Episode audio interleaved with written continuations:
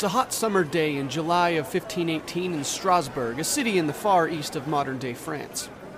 People in the city go about their regular hustle and bustle. Farmers sell what produce they can find in their fields after yet another brutal winter. Butchers slaughter animals in pens next to gutters clogged with all manner of filth. And a hailer stands on a box with today's newspaper detailing the new advancements of the heathen armies of the Ottoman Empire in Wallachia and Hungary, striking fear into the devout Christian passersby. In the midst of this, a young boy bursts into his home to alert his mother, who is busy weaving a blanket in the corner, that there's a woman dancing in the street with a strange look in her eyes.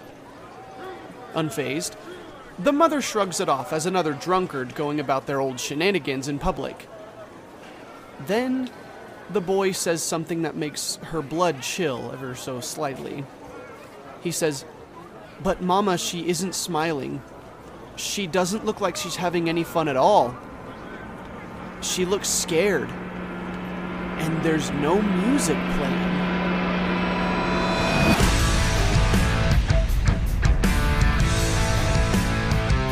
Welcome to the podcast, everyone. The podcast is Tanner Talks about stuff that happened. I'm Tanner, and I'm going to be talking about stuff that happened in history in the past. Real life stories of weird, crazy human events. We're kind of on a we're kind of on a crazy events train right now. I'm gonna keep riding that train for a little bit because that's what people people seem to be interested in. So let's talk about some weird stuff that's going on this week. We're talking about the Dancing Plague of 1518 in Strasbourg, which is right on the border of France and Austria today. Back then, it was in the Holy Roman Empire. That's what we're talking about today. It's going to be crazy. And today, uh, get ready because we're doing a deep dive not only into history, but into psychology and particularly mass human psychology. Believe it or not, we're going to talk about that a little bit. It's going to be really fun. Before we begin, remember, if you enjoy the podcast, head over to Apple Podcasts or wherever you listen to podcasts. Drop me a five star review. Let me know that you enjoy what I'm talking about. It means a lot to me. Gets more people involved with this conversation. And it gives me a little ego boost, which, you know, there's nothing inherently wrong with that. So, uh, I'm not going to waste too much more of your time. Um, let's get right into the meat potatoes here. Let's talk about it. The Dancing Plague of 1518. Let's do it.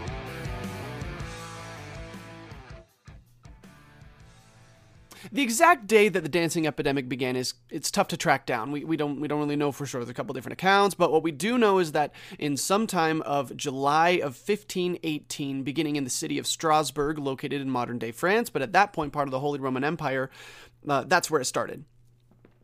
By all accounts, it began by a single with a single person. The identity of the person is up for debate, but most of the central journal entries and uh, chronicles that we have from the time name a single woman. Her name was Frau Troffea as the origin of the epidemic. And here's how that went. One day, for no apparent reason, Frau walked into the middle of a busy street in Strasbourg and just began dancing. Now, this was a little bit abnormal, but what was more abnormal is that there was no music anywhere. It'd be weird if Frau came out and did a little jig in the street for no reason, but and everyone would go about their business as usual after she stopped. But she didn't stop. She danced vigorously and with reckless abandon all through the day and late into the night when, bathed in sweat, she collapsed in the middle of the road and immediately fell into a deep sleep.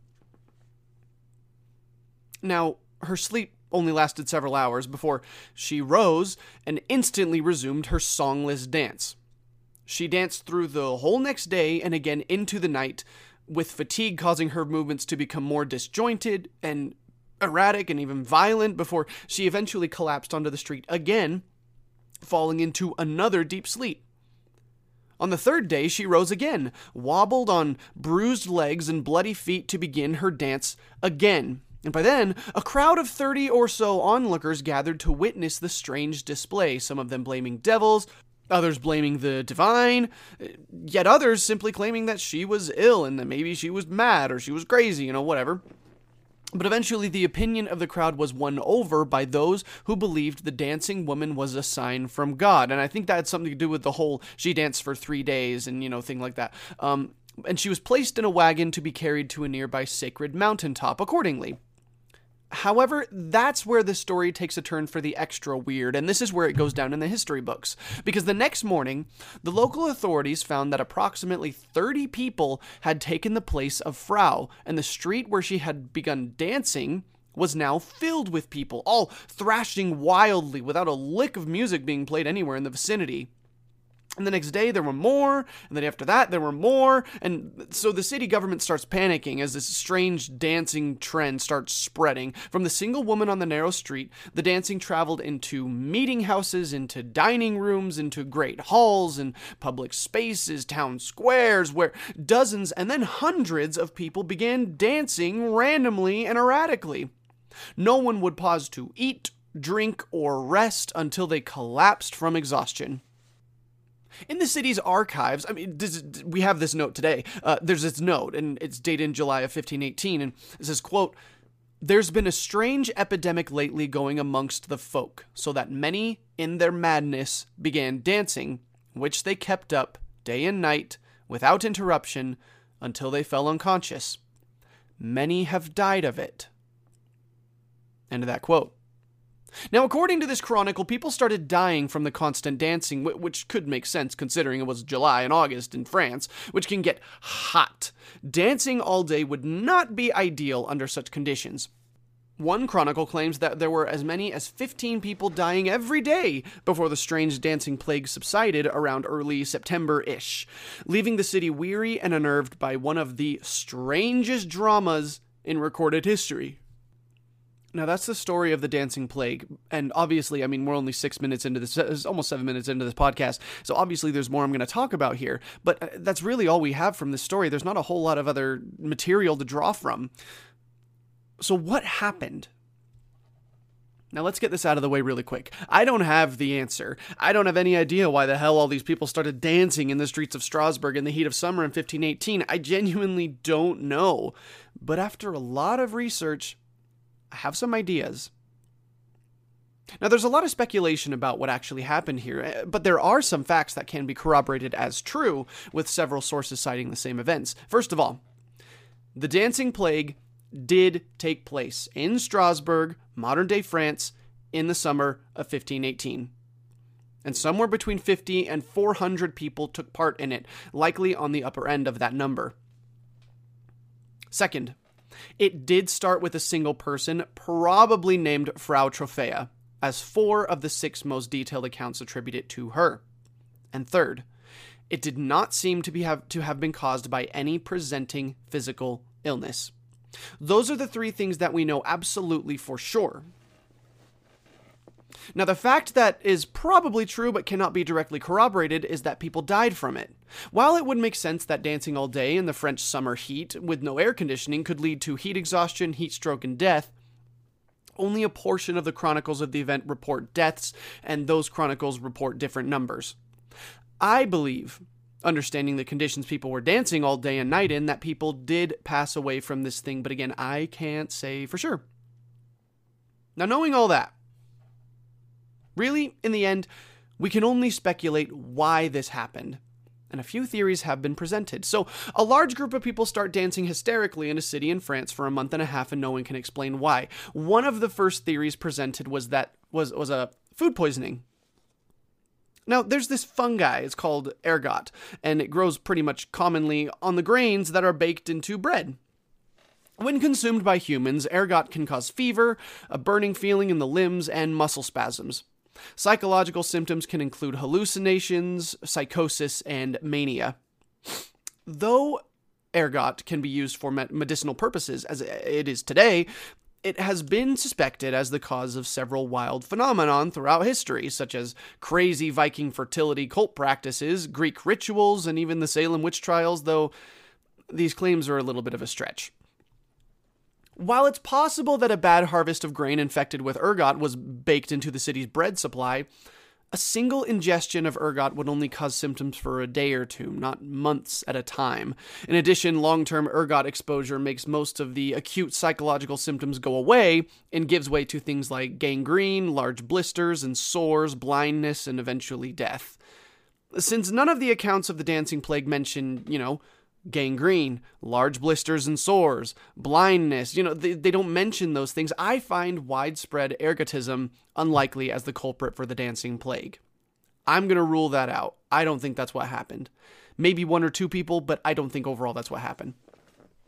Another theory is that the dancing plague was, was caused because the town was actually beset by large groups of demons that possessed these people. Now, obviously, I can't prove or disprove this. I can't say with definitive proof that demons are real or not, and if demons are real, and according to the various religious texts that say they are, all they want to do is experience the feeling of being in a human body, then descending on a city full of human bodies that are all crowded together and possessing as many people as possible would achieve that goal. Is it possible? Yeah. But if so, that begs the question why Strasbourg? As far as we know, there were no large occult gatherings happening here. It was a city of regular people. So that one I think is also a bit of a stretch. For me, the most plausible theory here is that the dancing plague of 1518 in Strasbourg was an odd but not totally isolated episode of mass hysteria. What is mass hysteria? In sociology and psychology, mass hysteria is a phenomenon that transmits collective illusions of threats, whether real or imaginary, through a population and society as a result of rumors and fear.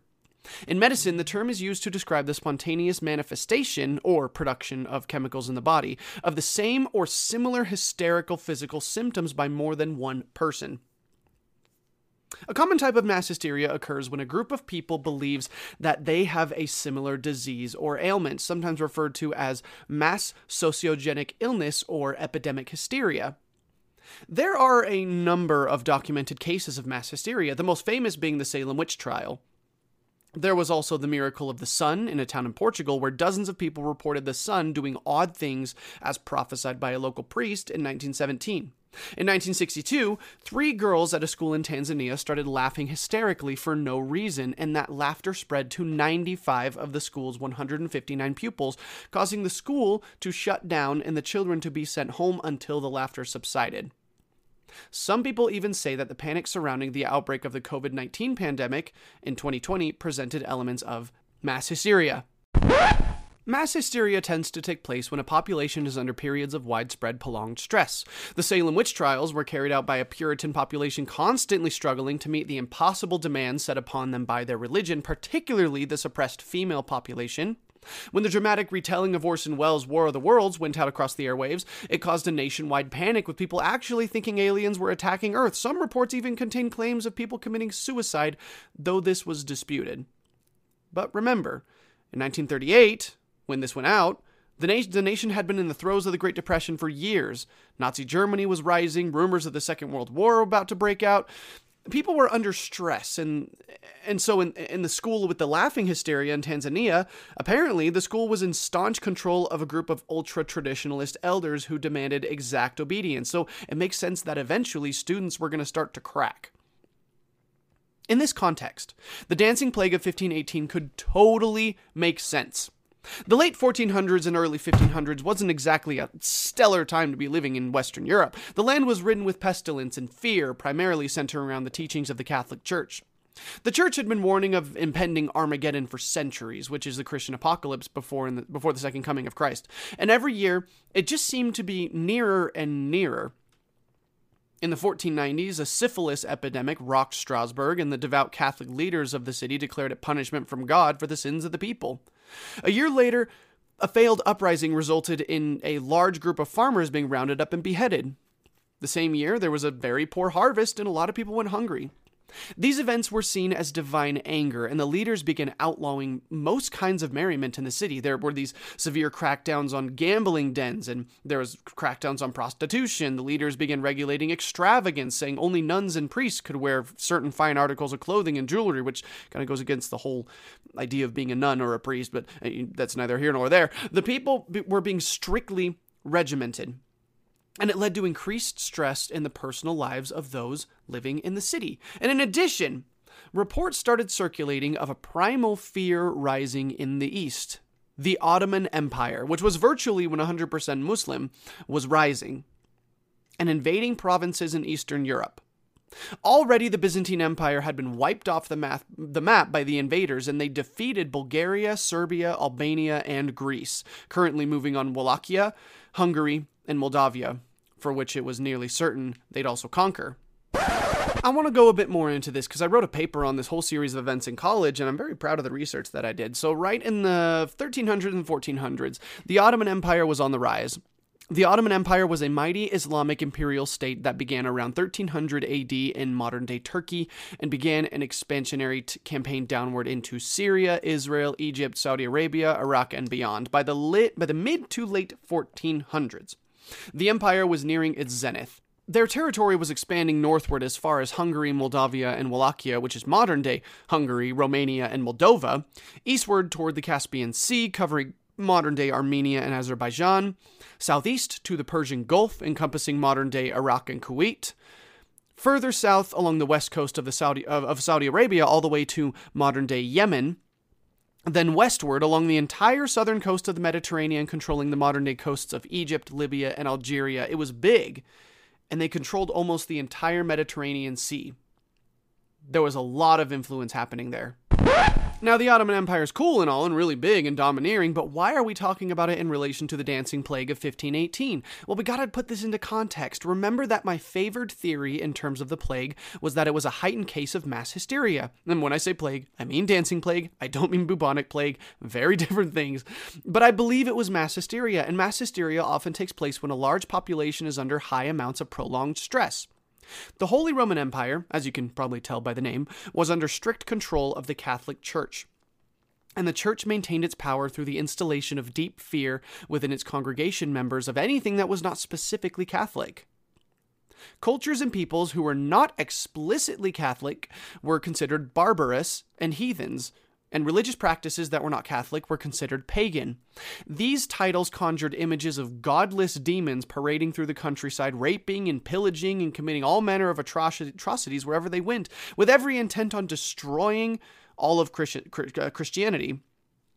Of course, most of these beliefs were ingrained into the populace of the Holy Roman Empire to indoctrinate them into the Catholic Church, rather than to provide a credible resource for information surrounding practices, beliefs, and cultures outside the Church. And for this reason, when the Ottoman Empire, an Islamic state, began expanding its borders into Europe, first conquering Greece, then Bulgaria, then Serbia, and was knocking on Wallachia's door, word reached the people of the Holy Roman Empire and they did not respond well to it. Of all the religions outside the Catholic Church, the Muslims were considered the worst. I mean, after all, the Catholic Church had raised enough armies to go on a holy crusade against the Muslims four separate times, all fueled by the belief that the Muslims were heathens that needed to be conquered. They needed Jesus! If you want to hear more about the Catholic Church and its techniques of control, listen to my episode, Holistic Medicine Why the Divide. And if you want to hear more about the incursion of the Ottoman Empire into Europe, listen to my Dracula, the Story of Vlad the Impaler episode. All right, so news of enormous numbers of Ottoman warriors were marching into Europe, causing great alarm inside the Catholic Church, and so they upped their dosage of anti Muslim pro- propaganda to the Catholic people in preparation for what they began seeing as an inevitable invasion. So let's line these up here.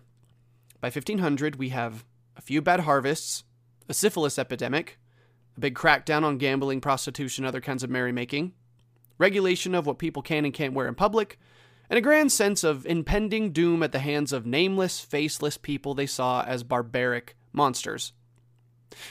And all of this was on top of the fact that 90% of people living in Strasbourg were living in abject squalor. If you don't know much about everyday living standards in Europe in the Middle Ages, here's a little here's a little uh, appetizer, if you will, some onion rings before the meal. An excerpt from John Waller's book The Dancing Plague.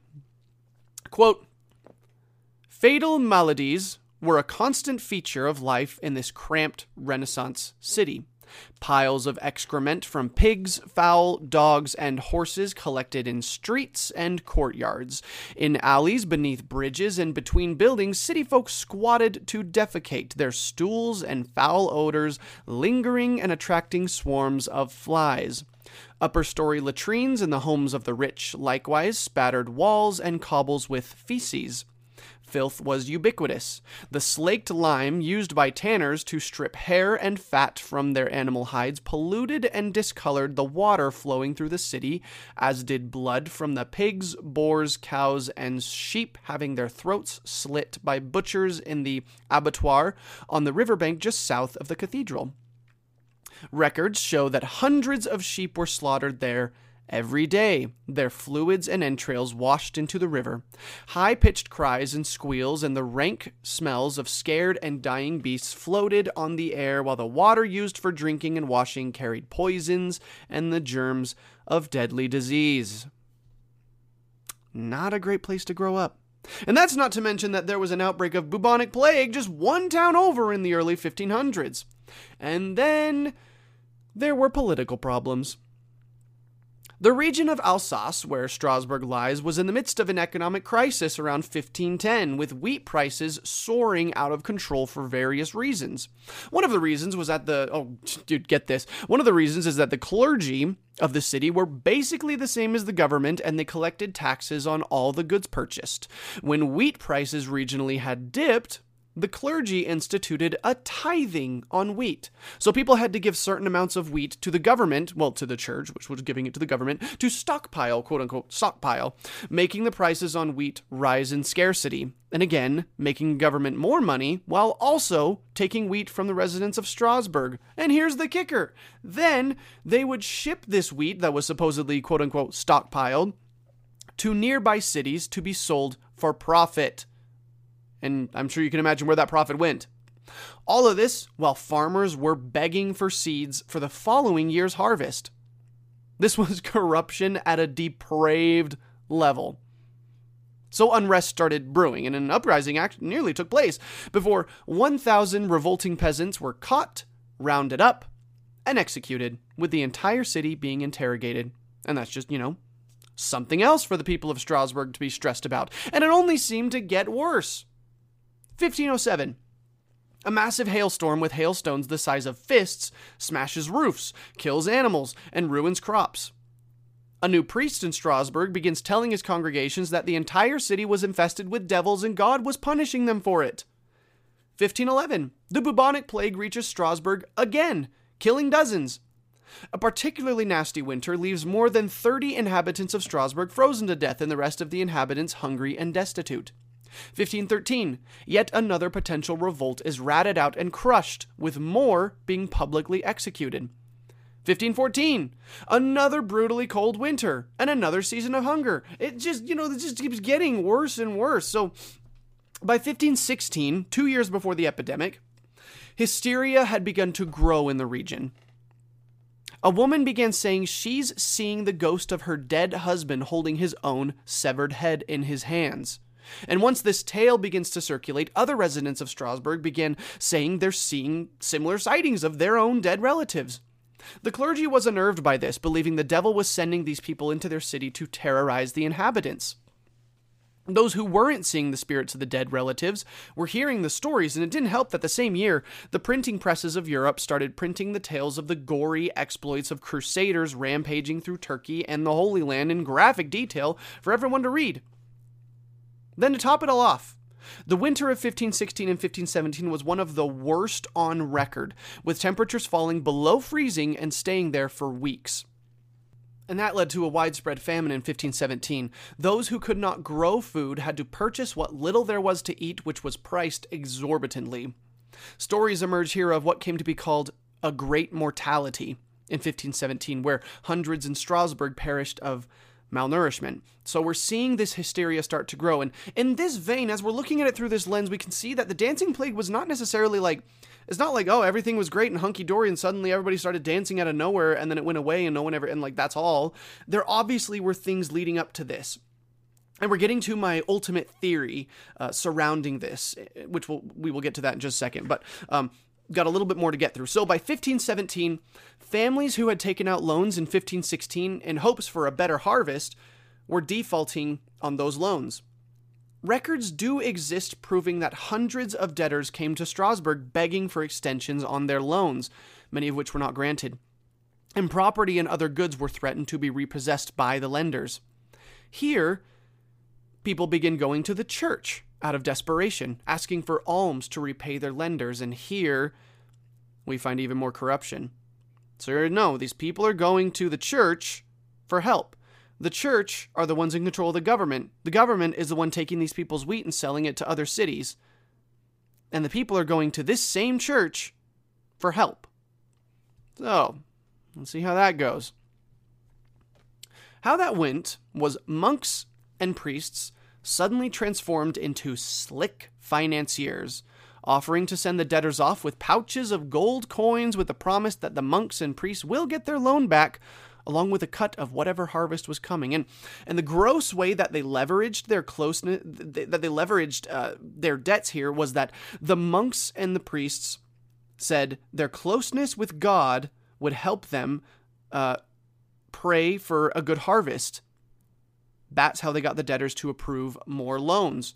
Because they insisted they will ask God directly for a good harvest, when in reality, they knew the church could easily take possession of the farms when they defaulted on that loan. The early spring of 1517 brought some relief as there was no rainfall for some time and temperatures rose pretty quickly, bringing an early beginning to the growing season. Farmers were overjoyed and they believed that the priests who had loaned them money had asked God for a good harvest. It was all going to it was all going to be fine. Everyone was going to be great. It, we were all going to be fine. It was great. And then it all came crashing down. Very suddenly, heavy rains and a cold spell blasted the region in late April, which froze all the crops that they had just sown, and it forced the farmers to use what seeds they had left to restart the growing process. Months later, with the malnutrition being an epidemic of its own, smallpox tore through Strasbourg, flooding the morgues with the dead and the hospitals with the dying. And then, for the second time in less than a decade, bubonic plague showed up yet again. And then, see, if this wasn't all bad enough, here's the kicker. In late 1517, from his pulpit, the bishop presiding over Notre Dame, Notre Dame, sorry, made the proclamation that the people of Alsace simply had become so sinful that God had completely forsaken them. And that was the cause for why the region was plagued by so many ailments. So it seems like this place just got hit so hard and how could have things how could things really have gotten this bad? They were never this bad before. Well, there are a few coincidences here that explain why it seems so bad. First of all, we got to talk about the Gutenberg press. If you went to middle school in the United States of America, or most Western nations for that matter, you'll be familiar with the name Johannes Gutenberg and the invention of the printing press around 1440. Before then, every copy of every book was handwritten, usually by monks in monasteries, and news was usually passed from person to person verbally. Big regional or world news was delivered by authorities such as clergymen or by hailers with proclamations in the town square. With the arrival of the printing press, it became possible for news to be transmitted much more easily. By 1500, there were an estimated 20 million copies of books in Western Europe. Newspapers began popping up, popping up, and by 1480, there were over a hundred printing presses on mainland Europe distributing news for everyone to read when literacy skyrocketed. So look at it this way. In the past, when there was an outbreak of a disease in a neighboring town, no one would hear about it until it spread to your town. If there was an army invading a neighboring country, you generally wouldn't know unless you had family there who fled the violence and came to you for shelter. With the invention of the printing press, suddenly every bad event that took place an- anywhere nearby was documented and distributed. Suddenly, you were hearing of bad things happening all over. Invasions from the heathens, diseases from the north, uprisings, executions everywhere, corruption. You read about it every day. And the world seems so much worse even if most of it didn't even directly affect you.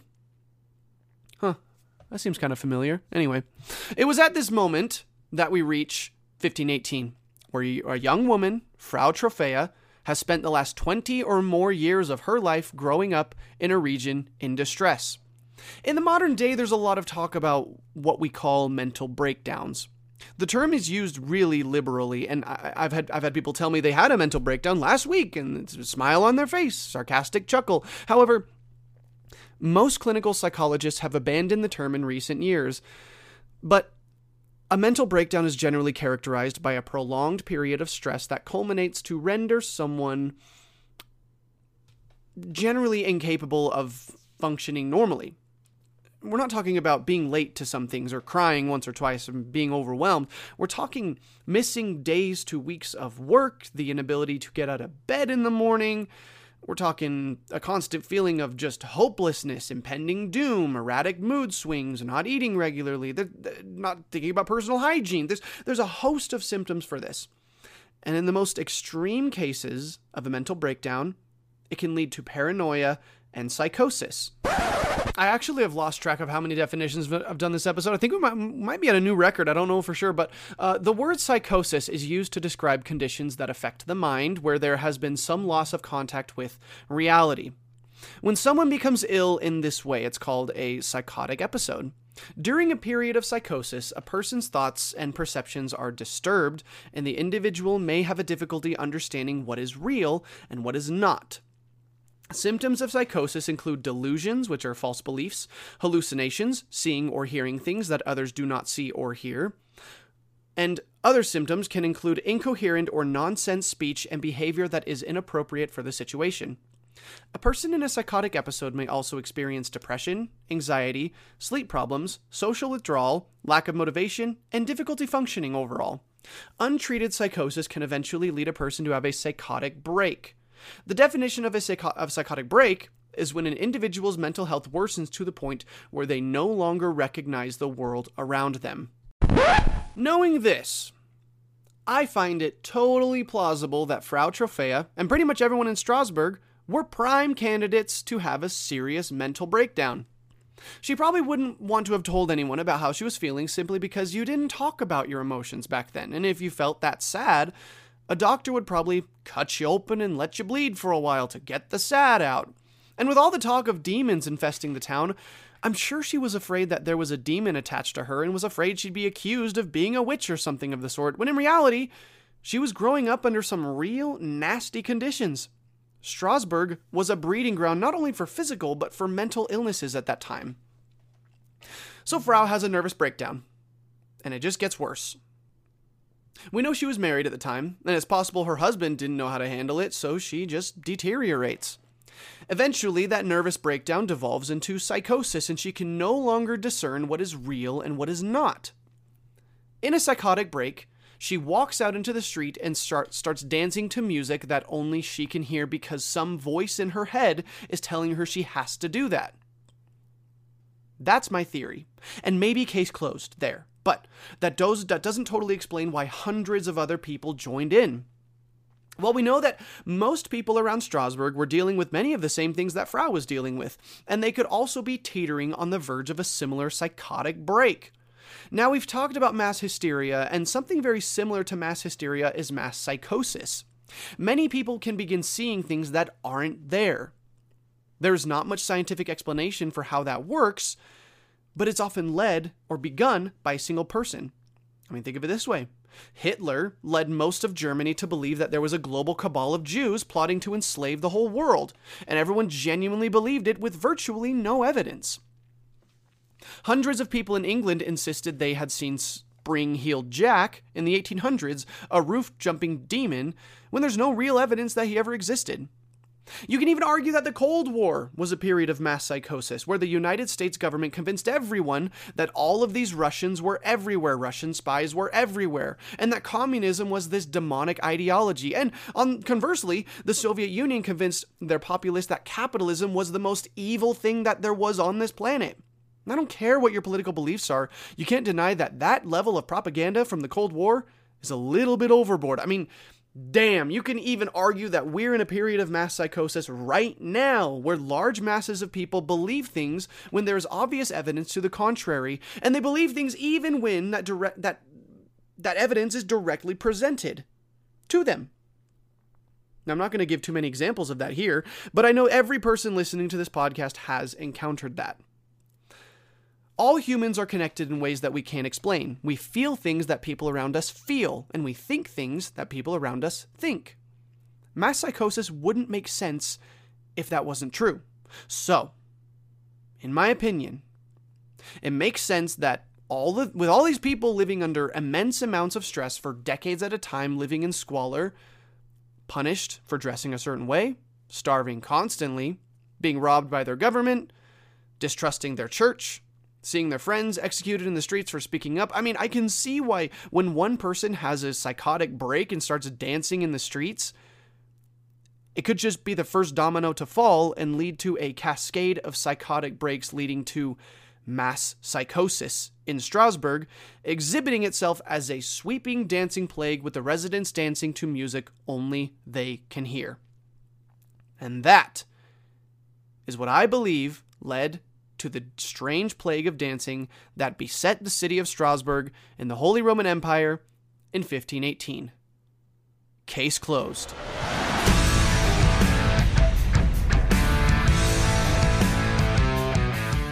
Here's something else that's kind of weird that I actually dug up before I. Uh, well, I, I mean, I'd finished writing all the episode, and there's something that's kind of weird that I. Not weird, but in my opinion, it's connected. But the Martin Luther, y'all who knew Martin Luther is he founded Lutheranism, he started the, the Protestant Reformation, like really, really important in, in Christian circles. He actually nailed the 95 theses that he thought needed to change about the Catholic Church on the door of the cathedral in Strasbourg the year after the Dancing Plague. So, in my opinion, it's very possible that he saw what happened with the dancing plague and he was like, bro, obviously something is terribly wrong here. So, I thought that was kind of interesting. But anyway, thank you for listening to the podcast. Thanks for joining us here today on Tanner Talks about stuff that, stuff that happened. I'll be back next week with yet another episode. I'm excited to share that with you all. If you enjoy the podcast, remember, head over to Apple Podcasts or wherever you listen to podcasts. Drop a five star review. Let me know that you're enjoying what you're hearing. It really means a lot to me, and it gets more people involved with this podcast, which, which I mean, helps me fulfill a little dream that I have. Please tell your friends, tell your family, and I will catch you all next week. See you around.